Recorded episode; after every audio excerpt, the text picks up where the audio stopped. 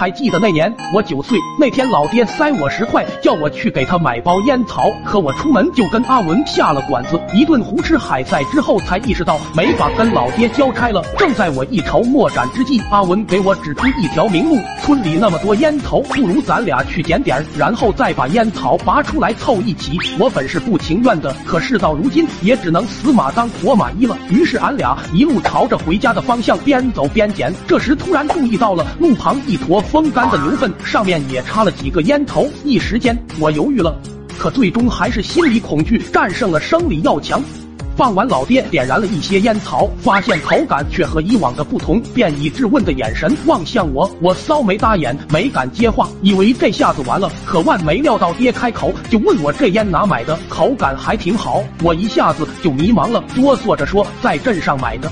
后来一天，阿文爹来我家吃饭，爹又塞我十块，要求我去买上次相同的烟回来。我拿上钱还在犹豫，可阿文却等不及了，拉着我就窜了出去。为了保证原汁原味，我们拿着烟草还蘸了点牛翔。当我把烟递给老爹们那一刻，心里还是颤抖的。可看着他们抽的这么开心，又全然放心了。也就是打那天起，从最开始的烟草蘸牛翔，演变成了直接给老爹们草纸卷牛翔。俺俩的收入也可以说是日。日进斗金，后来也不知老爹们是抽的什么邪风，竟把这烟分享给了村民们。大伙抽完都赞不绝口，纷纷表示这烟的口感让他们尝到了大自然的芬芳。老爹也是笑着点头，谎称说这是自制的旱烟。于是当天下午，村长就亲自登门拜访了。是听说老爹自制的烟草不错，准备批发一些送给老朋友们尝尝。老爹兴奋的点头答应，急忙冲进屋塞给我十块，让我马上去买。我拿下钱就跟阿。阿文上路了，俺俩如往常的跑到二大爷家牛棚取粪，可万没料到今天的牛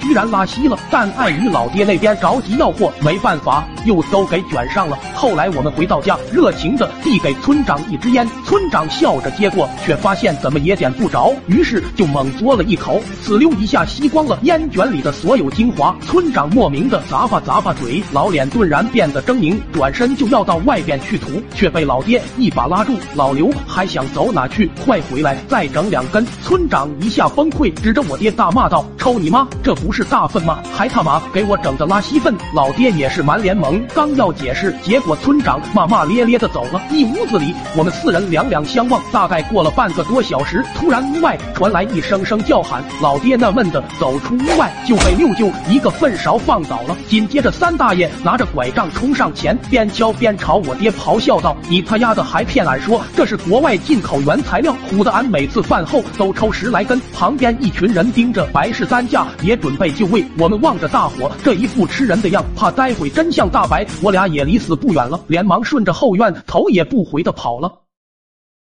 抖音。